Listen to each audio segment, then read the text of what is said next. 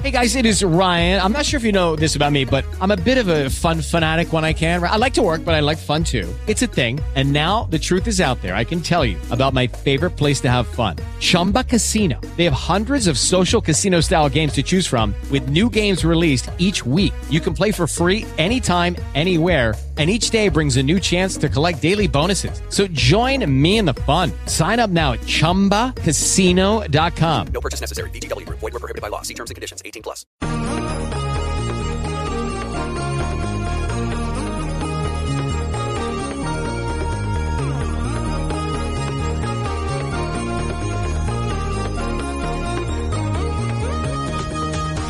Hey everybody, Derek here of Red Shirts and Runabouts. We have a very special episode for you this week. This past weekend, we were live at Planet Comic Con and hosted a panel wrapping up Season one of Star Trek Discovery. Greg and I were joined by special guest Ray of Siren Ray Cosplay and co-host of the Screen Heroes Podcast, one of our sister shows on the Heroes Podcast Network. And we uh, got to talk to a great audience of Trekkies and Trekkers and fans and discussed some of our biggest and favorite moments of Star Trek Discovery Season one, along with some things that maybe we poked a little bit of fun at. We did not get to everything that we wanted to. We only had fifty minutes, but we had a really good time. For those wondering and maybe missed last week, Jeremy was unable to join us because he was on his way moving to L A But he will be back. He will be joining us back hopefully next week. Our plan is to review Star Trek five, The Final Frontier. So uh, we're going to go ahead and cut over to our Planet Comic Con panel. We hope you enjoy it, and I'm going to get back to you at the end here, so stay tuned. All right. Hi, everybody. We are Red Shirts and Runabouts, a Star Trek podcast from the Heroes Podcast Network. We are local to Kansas City. You can find us at Heroes Podcasts on Facebook and Twitter or heroes podcast dot com. It is all plural. Um, I am Derek, or the Star Trek Dude, on Twitter and Facebook as well. I am one of the regular hosts on the show. Greg? I am Gregory Bosco. I'm one of the other hosts on the show. Online, uh, you can find me at the underscore Bittersteel. So any of you Game of Thrones fans probably immediately recognize that name. My other major passion is Star Wars. I see you two down there. And uh, and Game of Thrones as well. Star, Star Trek was my first love. Mine too. Um, and then we have a special guest host because our third normal host, Jeremy, is literally moving to L A as we speak. He is driving past Manhattan, Kansas. So this is Ray. Hi, I am Siren Ray. I am in the cosplay section. I do all kinds of cosplay, and uh, at least once a year I do a Star Trek one. Um, I, I have to say that I was into the show before I started dating this guy, but he's just made all kinds of love blossom, including the love for Star Trek. So I'm not as knowledgeable as these two, but I'll do my best. And but you've seen show. all of Discovery. I watched all of Discovery, so. And it was awesome. So that's mainly what we're going to talk about. Yeah. So um, if you've not seen Discovery, you've not seen all of it, this is your spoiler warning. We will be talking about lots of stuff that happened. Um, so I'm sorry if we ruined anything for you. But um, our goal here was just to talk about the season as a whole. Last week, we had an episode, which was episode twenty for us. We reviewed the finale. So this week is more of a wrap-up of the season as it is. And I would like to have a, a bit of a discussion. Um, I don't know if that mic at the end works or not, Greg. But we could pass it around if people have things they'd like to discuss or bring up. That would be fun because we have people in the audience, which is super cool. Um, I think you meant the portable one. Sorry, yeah. The, the, there you go. Does that work? Welcome to Red Shirts and Runabouts.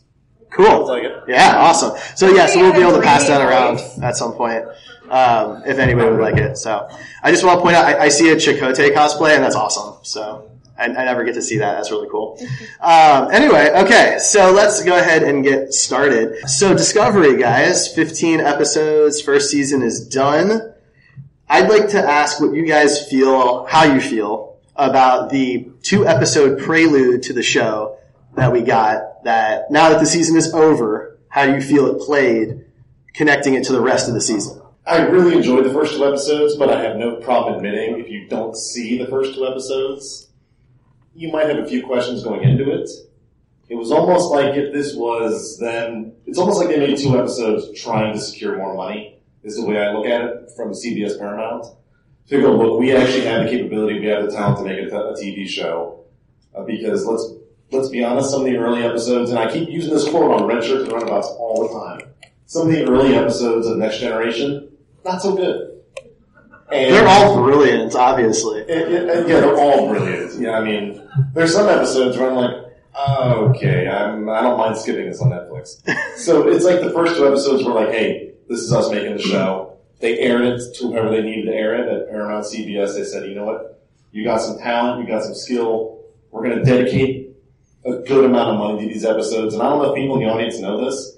The amount of money in that, the episodes for Discovery is similar to the funding that Game of Thrones got in its first early seasons, which for a sci-fi show, let alone a Star Trek show, is almost unheard of. Eight million an episode. Yep. Which is pretty intense for a television show. Ray, what about you? Overall, I enjoyed the storyline. Sonequa is solid. Doug Jones is solid. I love those two actors. And as soon as I saw them on the show, I was into it just based on that alone. You know, how sometimes it's the content, other times it's the people involved. This time it's the people involved. I noticed too much copying of the Abrams movies, in my opinion. Like in if, the first two episodes? If I could both pick one positive, it's the cast, and one negative, it's the, like, it was just filled with so much lens flare. It was distracting. It was distracting how much like the Abrams universe it was to me. So I, I was like, this isn't exactly what I thought it was going to be, but I'm glad I stuck with it because every episode after I was really pleased with. Well, it's kind of funny because it's the battle of the binary stars, and I, I was the reason I, this sticks in my mind is my wife and I just did a big rewatch of it, and there's like a literally because I'm that guy who like counts. I can't help it. My, there's something wrong with me. But it's like the Klingons start attacking the Federation, and there's like a delay before the Federation does anything, and I'm like, Cisco would not stand for this. I'm like, this is... I mean, people would lose their jobs for this kind of delay in responding. It's like, there's twenty-four Klingon ships or whatever, and you got like twelve, and you're like, I don't know, they're kind of aggressive. And there's got, you, you gotta think there's that one lieutenant on the... I'm, see, this is how my brain works. I can't help it. It's like, you you know there's that one lieutenant somewhere on some ship going, I don't know, they're kind of locking weapons on us. We, we, we probably want to do, like, maybe move. I can't help it. I know, I know it's sci-fi, I know it's fantasy. I still love Star Trek. They do weird things. But well, that's that's always been a thing with Trek. It's always that trope of, you're the only ship in the sector. We have no other ships. Some moon's magnetic field obscured our warp signature, sir. I mean, yeah. Right, even when something happens at Earth, there's only one ship at Earth, right? That's just how kind of Star Trek's always been. Um, I think my f- biggest problem with the first two episodes was that they only made the first half free to everybody. So if you didn't know Star Trek, and I, let me ask you this, I'm going to ask this question here. Who here watched Star Trek before Discovery? Yes. Yeah, okay. So maybe this is not the right audience for this particular point. But if you hadn't watched Star Trek and you were trying to be sold on Discovery, you got half of an episode to decide if you were going to pay a monthly fee. Yeah. And that probably turned off some people, I would imagine. It's unfair to do a to-be continued and not give you the continued portion. So much of Star Trek has been serialized. You You watch an hour-long episode and you could come back to it if you wanted to. You could watch the next one. But it it was like one-and-done stories. And this time, they split it in half, but the, you only get one half. Like, yeah. Don't buy me a Kit Kat and only give me two of the chocolate pieces. That's unfair. That's the fun size. No. So, so this was fun I size. I don't buy that size. Yeah, that, that C B S All Access kind of that paywall. For lack yeah. of that term. And I, I always try to use some kind of logic. My logic isn't always good. But imagine you're watching, you know, Encounter Farpoint. And you get the first the first episode, and then like we need nine ninety-nine to show you the second episode, or with Emissary, or with Caretaker. Most Star Trek fans are going to be like, "This is kind of weird." Especially, you know, the Voyager premiere has always been a little. That's probably the most hot topic. I'm probably going to get somebody throwing something at me. That's probably the most. You don't like the Voyager premiere? You don't like Caretaker? I love Star Trek. Did everyone bring their Rotten Tomatoes to throw at him? My name is actually Jeremy Munkin. I'm soon going to be in Los Angeles. Uh, um, okay, so here, here's a kind of a fun thing. So in Discovery, for those who didn't notice or may not be familiar with the original series very much, the episode titles were very original series in nature. And I'm curious if anybody had a favorite episode title. Yeah. Oh, I don't remember the exact name of it, the magic to make them Famous man, the one with Harry Mudd. The... Oh yes. What, what was? Does anyone remember the actual? Googling. Googling. Okay. My favorite was the butcher's knife cares not for the lamb's cry, because that's ridiculous. That is season three original series, where they're like, we got nine dice, just throw them in the air, and uh, the taco moves at midnight. Like, that's, that's kind of what season three original series did. And I think it's okay to admit, you know, I think I think they go back and look at it and go, wow, it was the sixties. did, did you find it? I'm not there yet. You're not there yet? Okay, I'll stall. Um, did anyone else have a favorite? I'm just curious if there's any, like, cool ones I... I The War Without, The War Within. That was a good one. I like that one, too. It was good. I was a little disappointed with the finale title, Will You Take My Hand? Anyone else? No, that's no? Beautiful. You like that, that one? That is so reminiscent of Aladdin. Like, do you trust me? Like, come on, that's great. I, I know what I know, guys. Come on. Okay. Leave me alone. I will show you the world. Yes. Okay. What was that? It felt like an invitation for us. It felt, oh, oh, okay. It might need to come on the rest of the Now that's that. Interesting. It was for us. We're taking the hand of discovery okay. to continue. I like that. It was episode seven, Magic to Make the Sanest Man Go Mad. There we go. That was a fun one. It was kind of a bottle episode in a way. So good. Uh, but a really expensive bottle episode. Right? Yeah. I'm going to go back to your comment. Because I think that you might be striking something. Because Derek reminded me a week ago, you know, the first thirteen episodes were planned. And it was like by the third or fourth episode where there were C B S Paramount's like, okay, you got something, you're doing something right. People are watching, people are talking, people are communicating online, and most importantly, people are complaining. Because if people are complaining, it means you're doing something right. And if you, if you ever listen to our podcast, I'm one of those guys, I call out the complainers. If it's like a good complaint, like there's too many lens flares, I completely agree with stuff like that. But like I remember reading complaints online, like, this isn't as good as season seven, Next Generation. Like, really? Like, you're gonna compare season one on a new show to, like, the prime? Or, like, this finale wasn't as good as Best of Both Worlds. Like, stop. And it's like, those, it's like, those are the people whose opinions, like, you don't deserve a right to vote. But, the first thirteen were, like, like, almost not syndicated, um, they were funded. And then they got something right, so they got episodes fourteen and fifteen. And so it might have been along those lines where the producers and the showrunners are going, look, if you want more Star Trek to stay on air, then essentially you need to continue following us or continue watching it. Because if they if the season finale got like a point five viewership, C B S Paramount would be like, well, this experiment did not work. And it seems like this is the first time they really engaged us along with the journey. Yeah. Because there's been the after track and on the Twitter, you know, the live Twittering. And, and yeah. They're really trying to engage us along with the journey with them. I mean, this this is the first Star Trek show during the social media era where they can do that, where they can have people live tweet and they can have all these crazy interactions with Facebook and Instagram and, and that type of stuff. Um, I'm curious, did anybody follow along with the live tweet with the finale? Because, like, half the cast was involved in that. A few people? I was nervous that I wouldn't have started the episode at the right time and something would be spoiled for me. He hates spoilers. So I do. I really do. Like, if I if that last shot of the Enterprise showing up, if that had been ruined for me, like... that. Oh, the, he would have punched something. I would have been mad. I would have been upset. When but, that happens? Yes, the Enterprise shows up. Yeah. It's about time.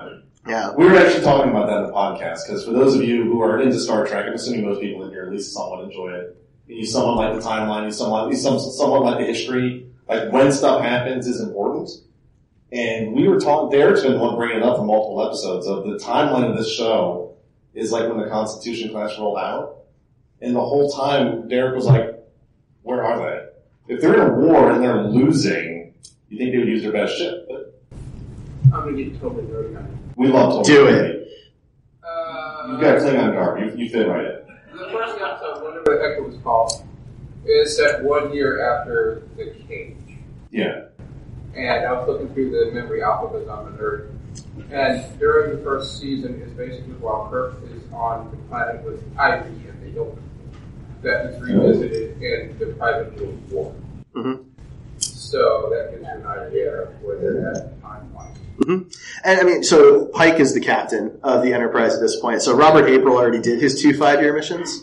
So they already, the Enterprise is at least at this point twelve years old, at least, I guess. But the Constitution classes were still like the big bad ships of the Federation. So I kind of did have that problem going through the season of, we keep having these battles. Where are they? You don't have to show me the Enterprise. That's fine. You can show me a different ship, right? But there should there should be twelve of them, eleven if you count the Lost Defiant, right? So that's nerding out. I, yeah, I that's nerding out. Oh, you're right. The Defiant's not lost yet. But I mean, because you saw like Lexington, the Constitution, the Excalibur. I'm firing from the the Constellation. The Constellation. I think so. But it, it, that's what we kept asking is they could have done a nice little cameo somewhere, like even at the Battle of Binary Stars, because you know all of us would have like stopped and zoomed in. That's why they didn't do it, though, right? Like, is that, they're like, the model's not ready yet. You're like, that's one seven oh five. That's that's one of the const- I knew it. Um, well, when the Discovery was given ten thirty-one, everyone was like, oh, it's a Section thirty-one ship, guys. Which would have been that didn't really quite pan out, but um, it's still good. But that's the thing. In-universe, there's not a good reason. Out-of-universe, it was because if they're going to show a Constitution-class ship, it's going to be the Enterprise. And it's going to be the last shot of the season, right? That's That was the plan. So I'm curious, who here liked the new Enterprise design? I only have one complaint. They put holes in the pylons.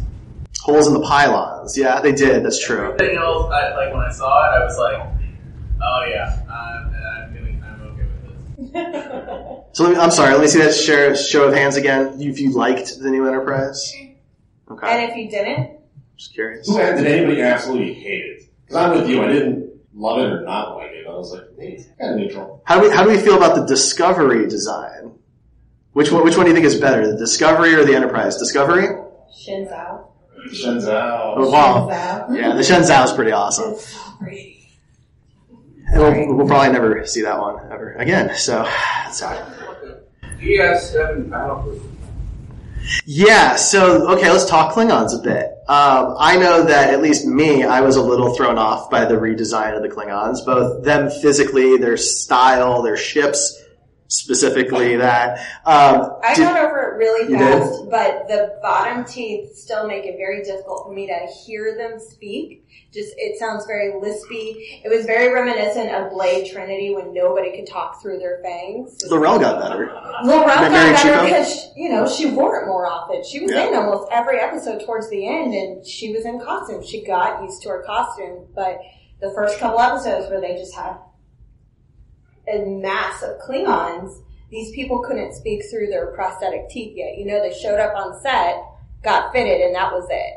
I'm finding the dubstep next door to be very distracting. Yeah, there's like a different back there. That's not a The table's Our vibrating. The chairs are shaking. I was like, what is going on with my watch right now? Like, I'm one of those people, the Klingon look didn't really, I didn't like, I don't know, I don't really care. But something Ray was saying that I agree with this, it's almost like they're talking so slow that I was sitting here in my living room and I was like, I got like stuff to do. I got a nineteen-month-old that could literally wake up in like five minutes. Like, so I'm fine with artistic liberation. Go ahead, redesign your characters. That's that's fine with me because Whoa. it's your show, it's your world.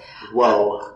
But it's got to be functional. I, I cannot like, subscribe to stop that. Stop it. I, like I, I'm primarily a cosplayer. If you can't wear it, if you can't act through it, then that's a problem for me because that takes me out of it. I think that's what makes Doug Jones Saru that much more impressive. Oh my god, so, so I don't know if you guys have noticed, but it's very historical for Star Trek to be person in an alien costume. They don't act through it. And Doug Jones and Brent Spiner are the two actors that created brand new movements for an android and a Kelpian, and that was beautiful. Like, he had a new walk, and he had weight in his arms, and it, it was incredible. Like, that is an actor. He has that little like voice click. Yeah, he's almost like thinking, and you just hear that very, very, very minor. You might miss it, but you brained it. But it was just so incredible. Shameless plug on our YouTube channel. We actually got to interview Doug Jones when he was here back in November, and he actually explained how he came up with the mannerisms and showed it. It's pretty cool. Yes, sir. Um, no, well, the Klingons originally, yeah, and the old stuff, they had the same problem. Right. We dubbed it, we moved it so you could hear that. But they didn't this time. Mm, that's a good point. But, um, yes, uh, Jones and Spiner, yes, but also Nimoy, of course. Yeah. yeah, that's true. Uh, it's, it's one thing about the new Klingons that, I don't know how to describe this, I'm going to be very careful, because being a Star Wars fan in me, Uh-oh. Abrams' Force Awakens usually division, division or causes lots of division. Divisive. Divisive, that's it. People loved it, people didn't, whatever. But he he kind of brought back that idea of using, look, these stormtroopers need to have practical effects. They need to have actual armor. I want real sets. I want real props. I want... The C G I nightmare didn't go so well for Attack of the Clones. You know, the sand gets everywhere. Like, just Anakin. Anyways, but... I think what, one thing that worried me about Discovery is that they were so focused on the Klingon prosthetics, the look, right. the teeth, the armor, the costume, that they're like, I don't care how uncomfortable it is, you will wear it. Remember Bane in The Dark Knight Rises? Yeah. And they kept saying, like, oh, we're going to leave his voice, we're fine, whatever. And you're in the theater, and you're like, what? Yeah. It, it's like he sounded like somebody was, like, muffling Eminem. Mm. And it, it didn't go so well. And then the, the Blu-ray comes out, and everybody's like, why is Bane louder? Because yeah. they just redubbed it. They're like, you know what, it didn't work in the theater, so we gotta read. You said, you're right. In the past, for some of the alien languages, they would redub it so people, you know, whatever your beliefs are, we're all, you know, human. We generally speak human languages, except for if you're, what is it, Oregon, they have Klingon at college, which is pretty awesome. Um, they have Klingon on Netflix now. They do have Klingon on Netflix. Thanks to Discovery. But yeah, the redub might have been helpful, because at some point, the commentary was getting so slow that I was just, like, losing focus. Well, I think that's enough griping on the Klingons.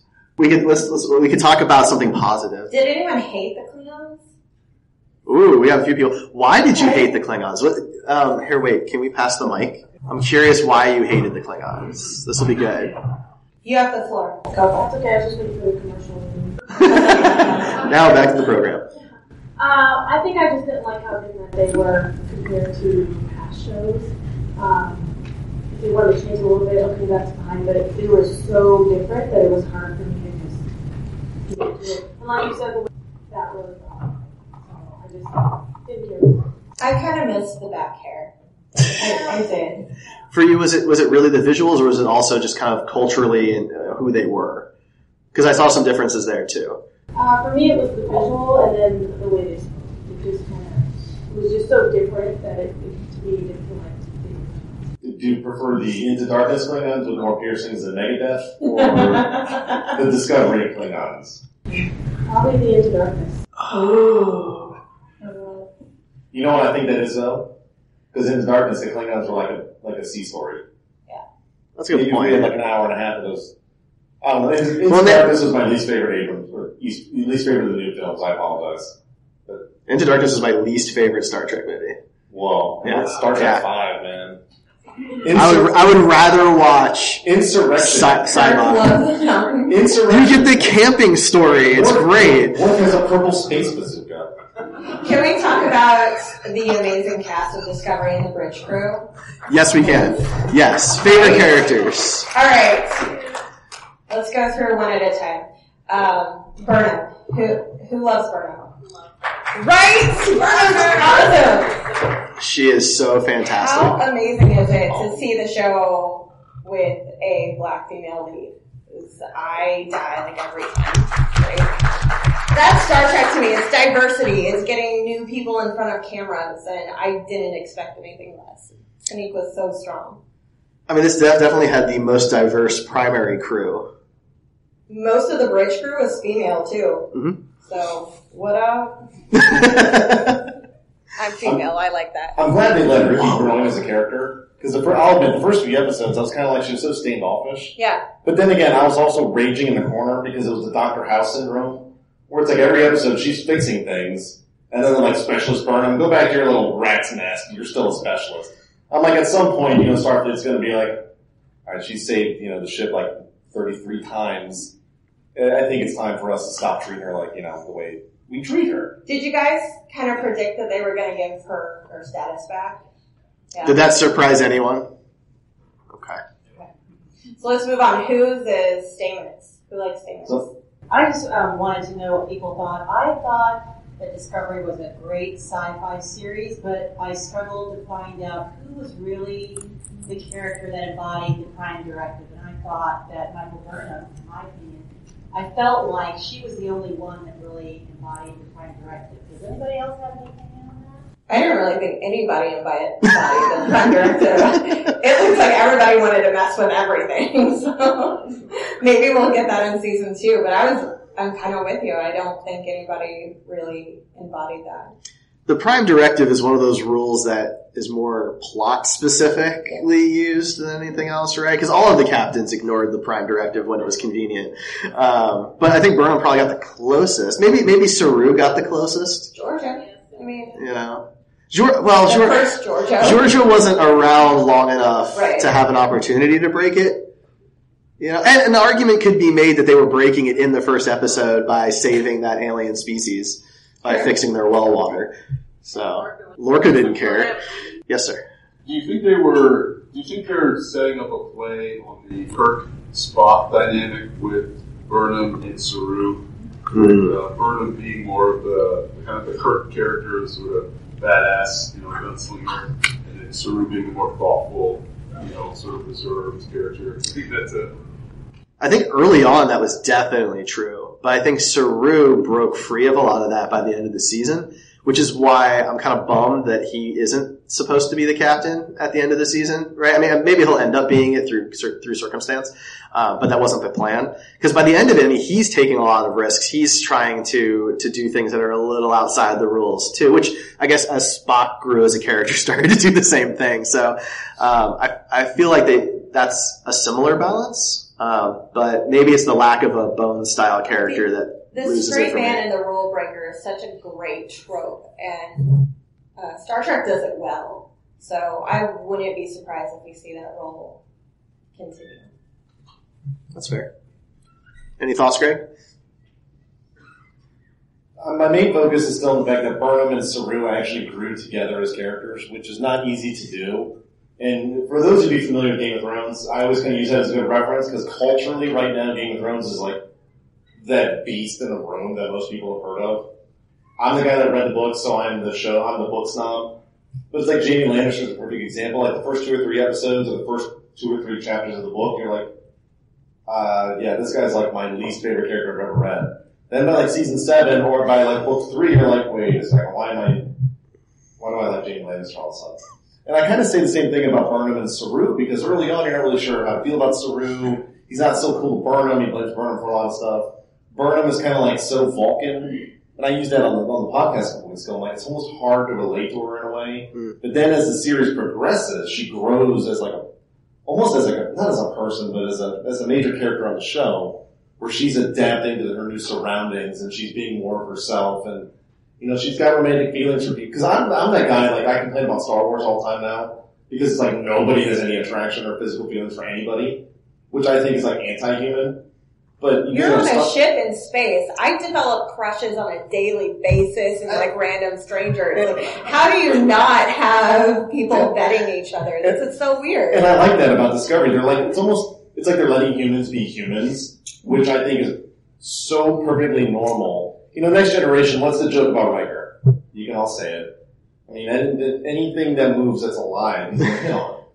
And, like, some of the shows today, some of the Star Wars, are, like, trying to be almost become, like, sterile. And I like that Discovery is, like, breaking out the humanity of the characters. Because I love, my, my favorite show is Next Generation. But my major complaint about Next Generation is, like, everybody is so perfect at everything that it's almost like they're flawless. Which... when I was growing up, I didn't really realize that. But now that I'm older and I'm like, I'm like trying to feed my toddler food. She hates it. I'm like, how do I, how do I suck at this so bad? But you know, on Star Trek, they can fix a warp breach in like thirteen seconds. And I know that's re- I know reality versus all. You just have to reverse the polarity. You have to reverse the polarity. I'm gonna do, I'm gonna do the Jordy roll next time. Yes. But it's like, it's like the characters in Next Gen are perfect at everything. The characters of Discovery, they have flaws, they're a little bit arrogant. Stamets was a little hostile at first. Like, a, yes. The first five minutes of Stamets, I'm like, who is this guy? And get him off the scene. This guy is not the man I know from Rent. Which I, I like that about Discovery, because... It, yes, sir. No, you're good. Go. Discussion, this is good. I was just wondering if that was... Thanks. I was just wondering if maybe what you were just saying about T N G was part of kind of a, a, a leftover effect from Gene Roddenberry saying that there should be no conflict. Yeah.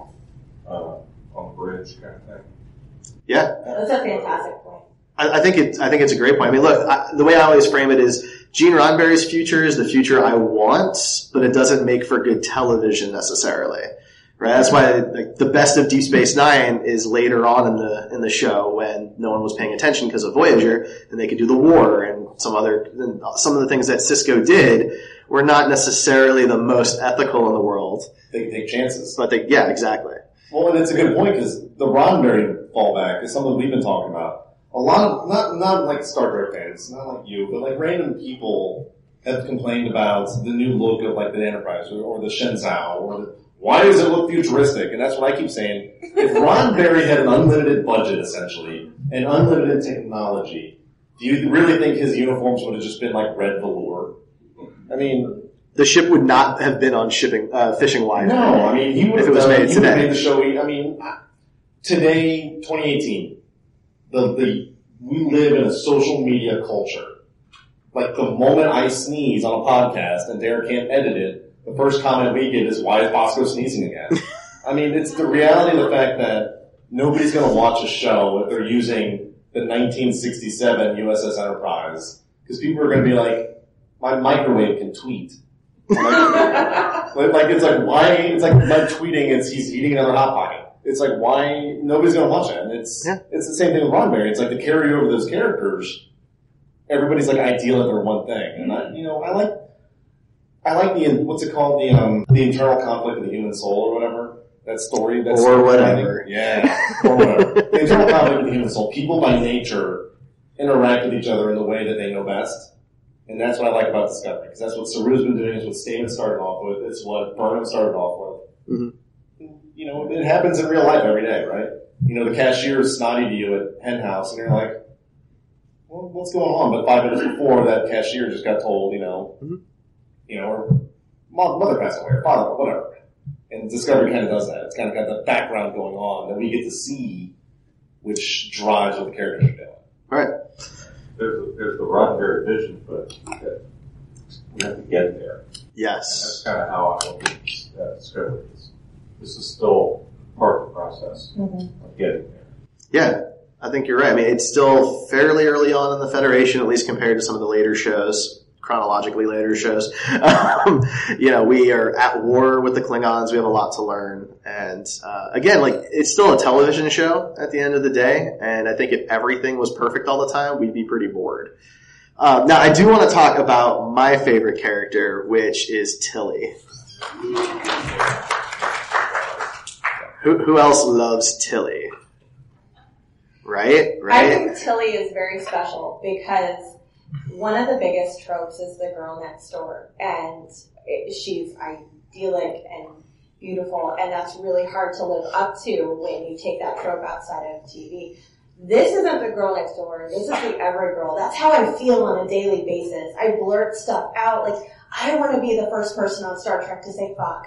She's incredible. She's intelligent, and she's funny, and she's just a great role model. Like from start to finish, because she wasn't trying to be anything else. She she was just her. She has allergies. She does. And I know, I know people complain about that. I'm like, is anybody who has not seen Wrath of Khan? Well, there's literally a five minute segment where McCoy is talking to Kirk, going, "I would normally prescribe Rednex five or whatever," and Kirk, Kirk's like, "Oh, I'm allergic to that." Yeah. I'm like, that happened like thirty, thirty-five years ago.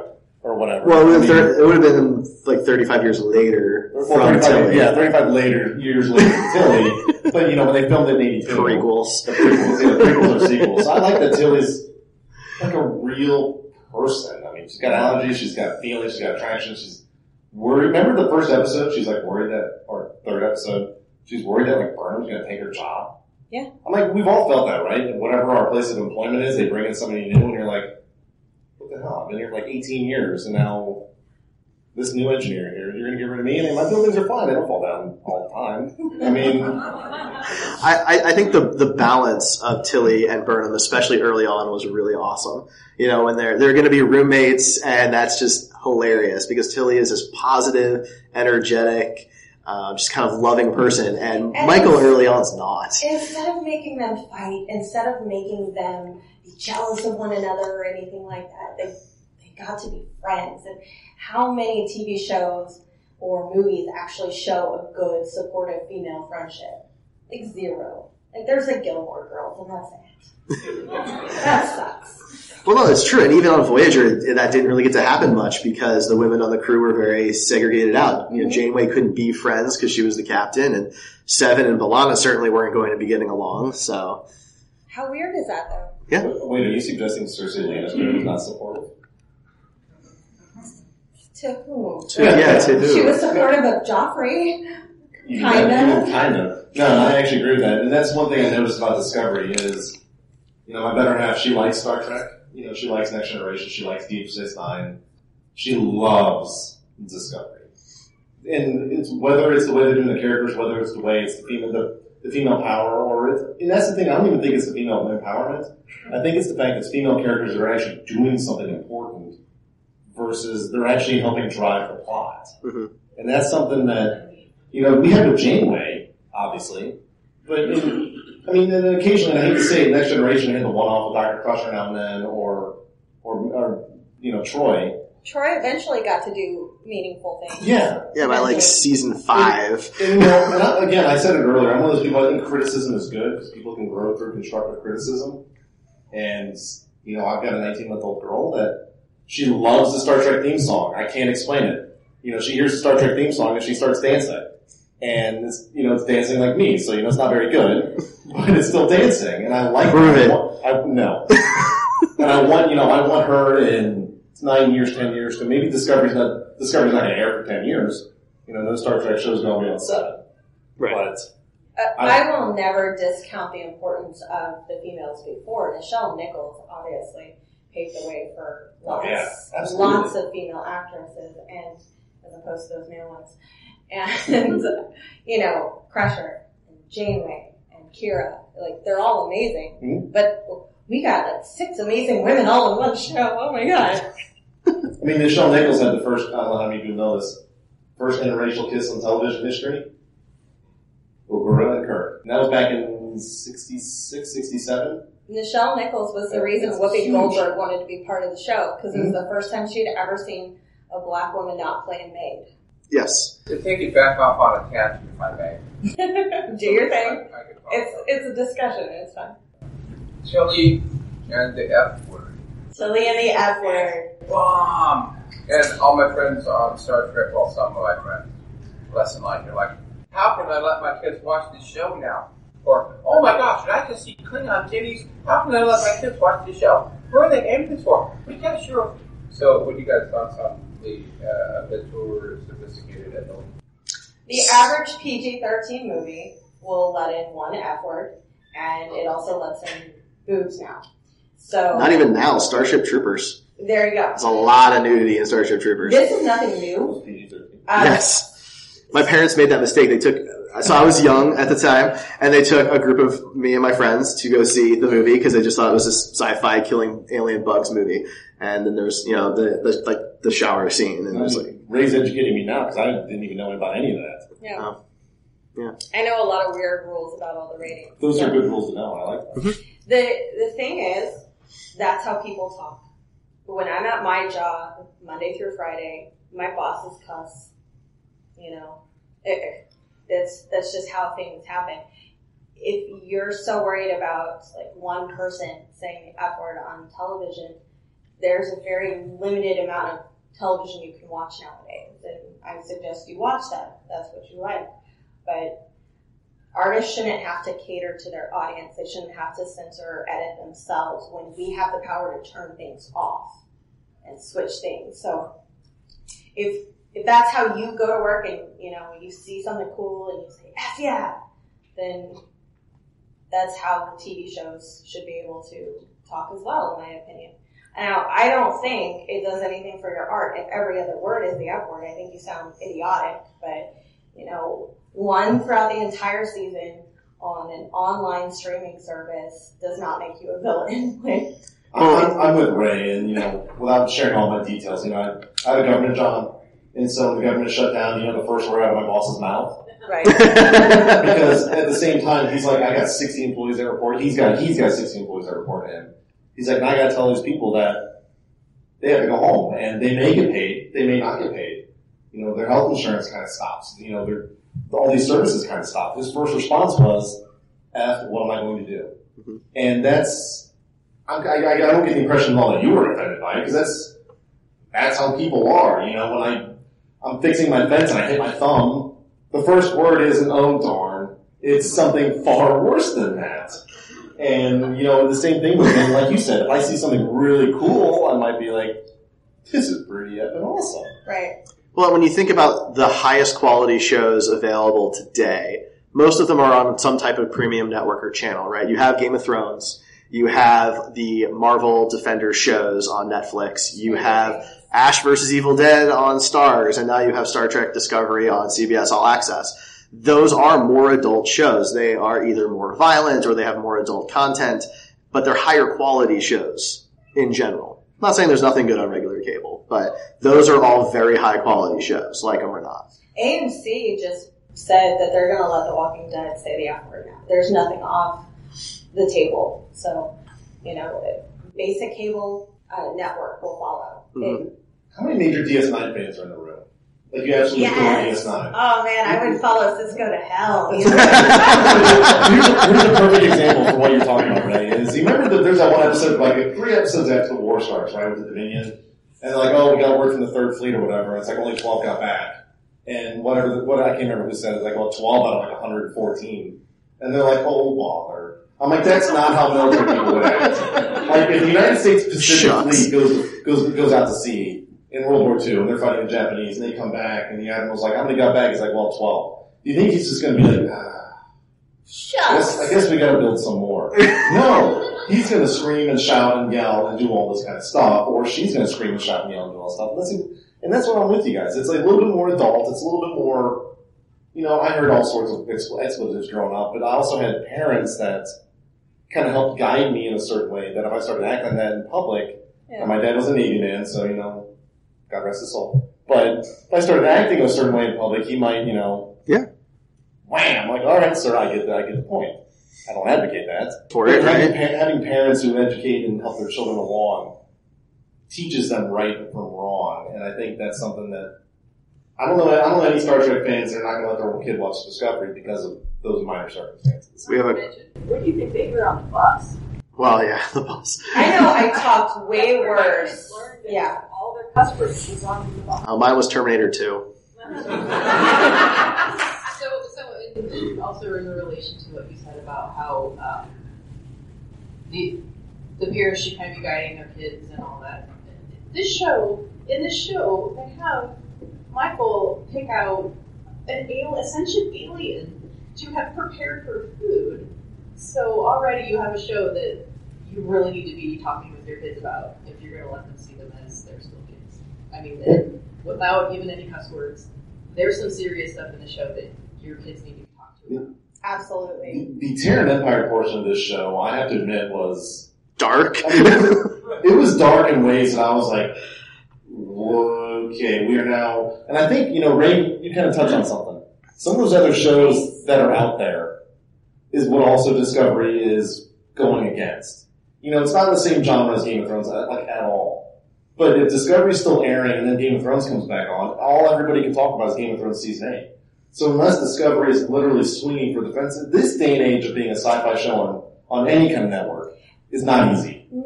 Most sci-fi shows right now are dark and bleak. Who's watching Black Mirror? It is dark. I cannot binge that because I have to go cry after every episode. So, it... it I'm so happy. Right. Star Trek at least makes me happy. No, the show happy. Oh, yeah? Oh, okay. I'm sorry. I'm actually not familiar with that show. Um, it is Chris Maloney and... Love him. And Love him. It is dark and... I mean, talking about using naughty language on a basic cable network. Yeah. There's F-bombs, like, every act. Hmm. So, like, in comparison, Star Trek is probably the most P G out there at the moment. Yeah, Doctor Who. Doctor Who still deals with some really messed up, like, situations with death, so, like, still having some conversations there. So let's, let, we were running out of time, so one last topic I do want to discuss is probably, like, the most intense part, and that's Ash Tyler, and what happened to that poor guy. Oh my god. Um, that was sad. So, of course, you know, he's now just Ash Tyler, but he's, you know, never going to be an officer again or anything like that. I mean, this dealt with levels of P T S D that I think are well beyond anything we ever thought of. Um, and I think it mirrors similar recent American history where we had a lot of veterans coming back that, you know, work in my same agency. And unfortunately, a lot of the agencies are like, well, here's your job. You know, good luck, may the force be with you, just go ahead and adapt. Wrong franchise. Yeah, well, you know. Star Wars. Star Wars too. But it's just one of those things where P T S D is real. And, you know, Star Trek is always, we can all admit this back in the sixties, Star Trek has always challenged social norms. You know, the first interracial kiss. You know, the first lesbian kiss on Deep Space Nine. Nobody talks about that. But Star Trek has always kind of challenged that social environment. Same thing with P T S D where they're like, look, this guy was captured after a horrible battle where the Federation was just massacred. Oh, and he endured six months of Klingon prison. And they bring him back online like, here's your phaser, here's your comm badge. Good luck, but at the same time, it's because... And then you find out even more. So it's yeah. not just prison. This man was abused, he was tortured, he was ripped from the inside out, and he was raped on top of it. Like, this is well, messed up. No. No, because, well, he wasn't, because that was Voq. That's not... Okay, I'm sorry. So Ash Tyler was raped and Voq wasn't. He wasn't Ash yet. Those were Vogue's memories. Are you sure? Yes. Are you, I'm not sure. We can, we can take a poll. I don't want to take a poll about that. Because Voq and L'Rell were a couple. They were that, together. That guy's so. seen some stuff. Yes, that is absolutely true. He's got two completely different personalities. Well, he had two completely different personalities living in the same body. And that was something Star Trek has not really dealt with before on that type of level. I mean, Deep Space Nine had the war, and there were a couple of moments with Chief O'Brien dealing with, you know, um, some P T S D stuff from being captured by the Cardassians, but this took it to a completely different level. So who thinks that Ash Tyler will ever be back? Okay. Pretty much everybody. He was written off the T V show completely. Okay. Interesting. Any Interesting. reasons why? Why not? Yes? Yeah. Um, I have a thought that Ash is going to be critical in, in diplomacy between the Klingons and the Federation. I love that idea. Yeah. Yes. I saw something interesting last night about the maybe yeah. D S nine episode where Kor, uh, Kang, and Koloff. Yes. We talk about that one. The albino that they go and hunt after. Is Voq? Is Voq. So... So that's interesting, because, I mean, there is the possibility, right, that those three Klingons, of course, don't look like their original series selves, so theoretically they would have had to have gotten some type of reconstructive surgery to look more like Worf, so maybe Voq Ash goes through that? Maybe? I think that last night watching D S nine thought. Interesting. It is the albino. Those three are still from that era. Absolutely, so yeah. He's, he's now the cipher to explain anything that happens with Klingons. Mm-hmm. And so next time we get a major Klingon story arc, he's got to show up so he can just give us a lot of backstory like that. That's a good point, too. yeah. Yes. Uh, do you think we'll be seeing maybe for, for Tyler, like kind of like a, a Farscape thing where he is like a, a girl lead of Cole um, or later on folks, uh, like a you know, influencing his personality? Well, he certainly has all of Vogue's memories that he can recall whenever he wants. So he's got to be able to use that to his advantage when it comes to those types of negotiations with the Federation. So I, I, I absolutely expect him to be back. Anybody remember the show Babylon five? I'm one of those guys. Remember when uh, Garibaldi kind of had that memory implant without realizing it? I'm wondering if they, something like that may happen, where he doesn't start acting like ultra-violent or ultra-evil or anything like that. Yeah, it's the really subtle things where he's just like more and more and more. It's like the Tyler personality. If he does come back, maybe every episode is pushed out a little bit more and a little bit more, and it's that Voq personality, or maybe he gets back on a starship. Maybe like, maybe yeah. it's something as simple as he's raising shields, but it's just like a half second too late. It's because it's that personality where just more and more, where it's so subtle that nobody's going to pick up on it until all of a sudden he's like, mm-hmm. the whole Tyler personality is just gone. Which, so, again, is something... On top of what you guys said, Star Trek's never really really dealt with, this personality being destroyed. This is going to be our last comment here, and then we have to close out. I actually wish they would have explored the P T S D and sexual abuse elements further. By, by inserting Voq into that, they kind of ended that storyline, when it would have been really nice to see, because with that, I mean, the big word, by finding star, all, all this stuff, there, there's a lot of P T S D that would be occurring in all these crews, and it's an area that, it, that Star Trek and most science fiction generally doesn't talk about, is long-term psychological impacts of, of trauma. So, so I, I guess I, I had mixed feelings when they, when they, the Voq storyline or the Voq insertion, because at first I thought they were going to go really, truly, an unexplored territory in science fiction, which is is that area. I felt like they. Feel about that? I, I felt like they cut it off a little too soon. Like all of a sudden, L'Rell is this master surgeon. She can fix everything without any other Klingon help. But it seems weird. So I, I wanted them to take it a bit further. I don't want it to be removed yeah. right away. All right, so on that lovely note, um, we will continue to discuss this on Red Shirts and Runabouts. We are the Heroes Podcast Network. You can find us at heroes podcasts dot com and at Heroes Podcasts on Twitter and Facebook. I have business cards if you'd like one. You can find us at booth C seventy-four, or Greg is with the five oh first in uh, the cosplay area. So thank you, everybody. Yes, thank you so much. Thank you. All right. So that was it. We hope you enjoyed it. Um, for anyone who's been paying very close attention, you might have noticed that we did not give away any of the um, Outside In Makes It So books. That is totally our fault. We dropped the ball. Um, things were very hectic for the weekend. Not a great excuse, but it is the reason.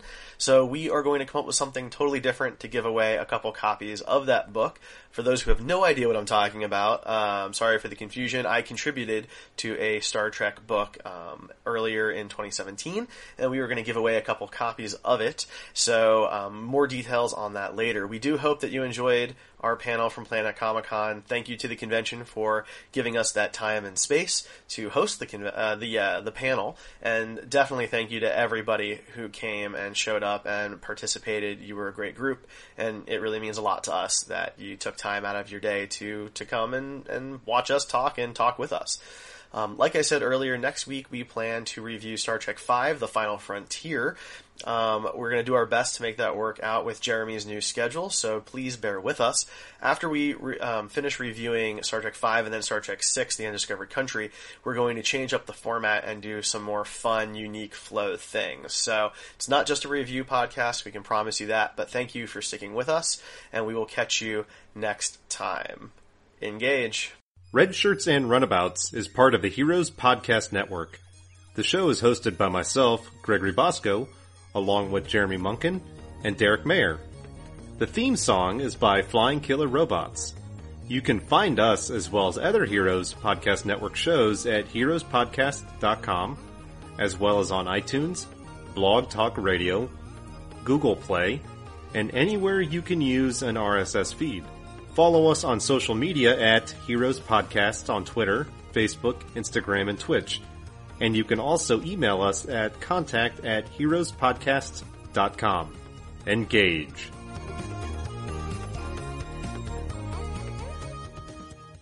Hey guys, it is Ryan. I'm not sure if you know this about me, but I'm a bit of a fun fanatic when I can. I like to work, but I like fun too. It's a thing. And now the truth is out there. I can tell you about my favorite place to have fun: Chumba Casino. They have hundreds of social casino style games to choose from, with new games released each week. You can play for free anytime, anywhere, and each day brings a new chance to collect daily bonuses. So join me in the fun. Sign up now at chumba casino dot com. No purchase necessary. V G W Group. Void where prohibited by law. See terms and conditions. eighteen plus.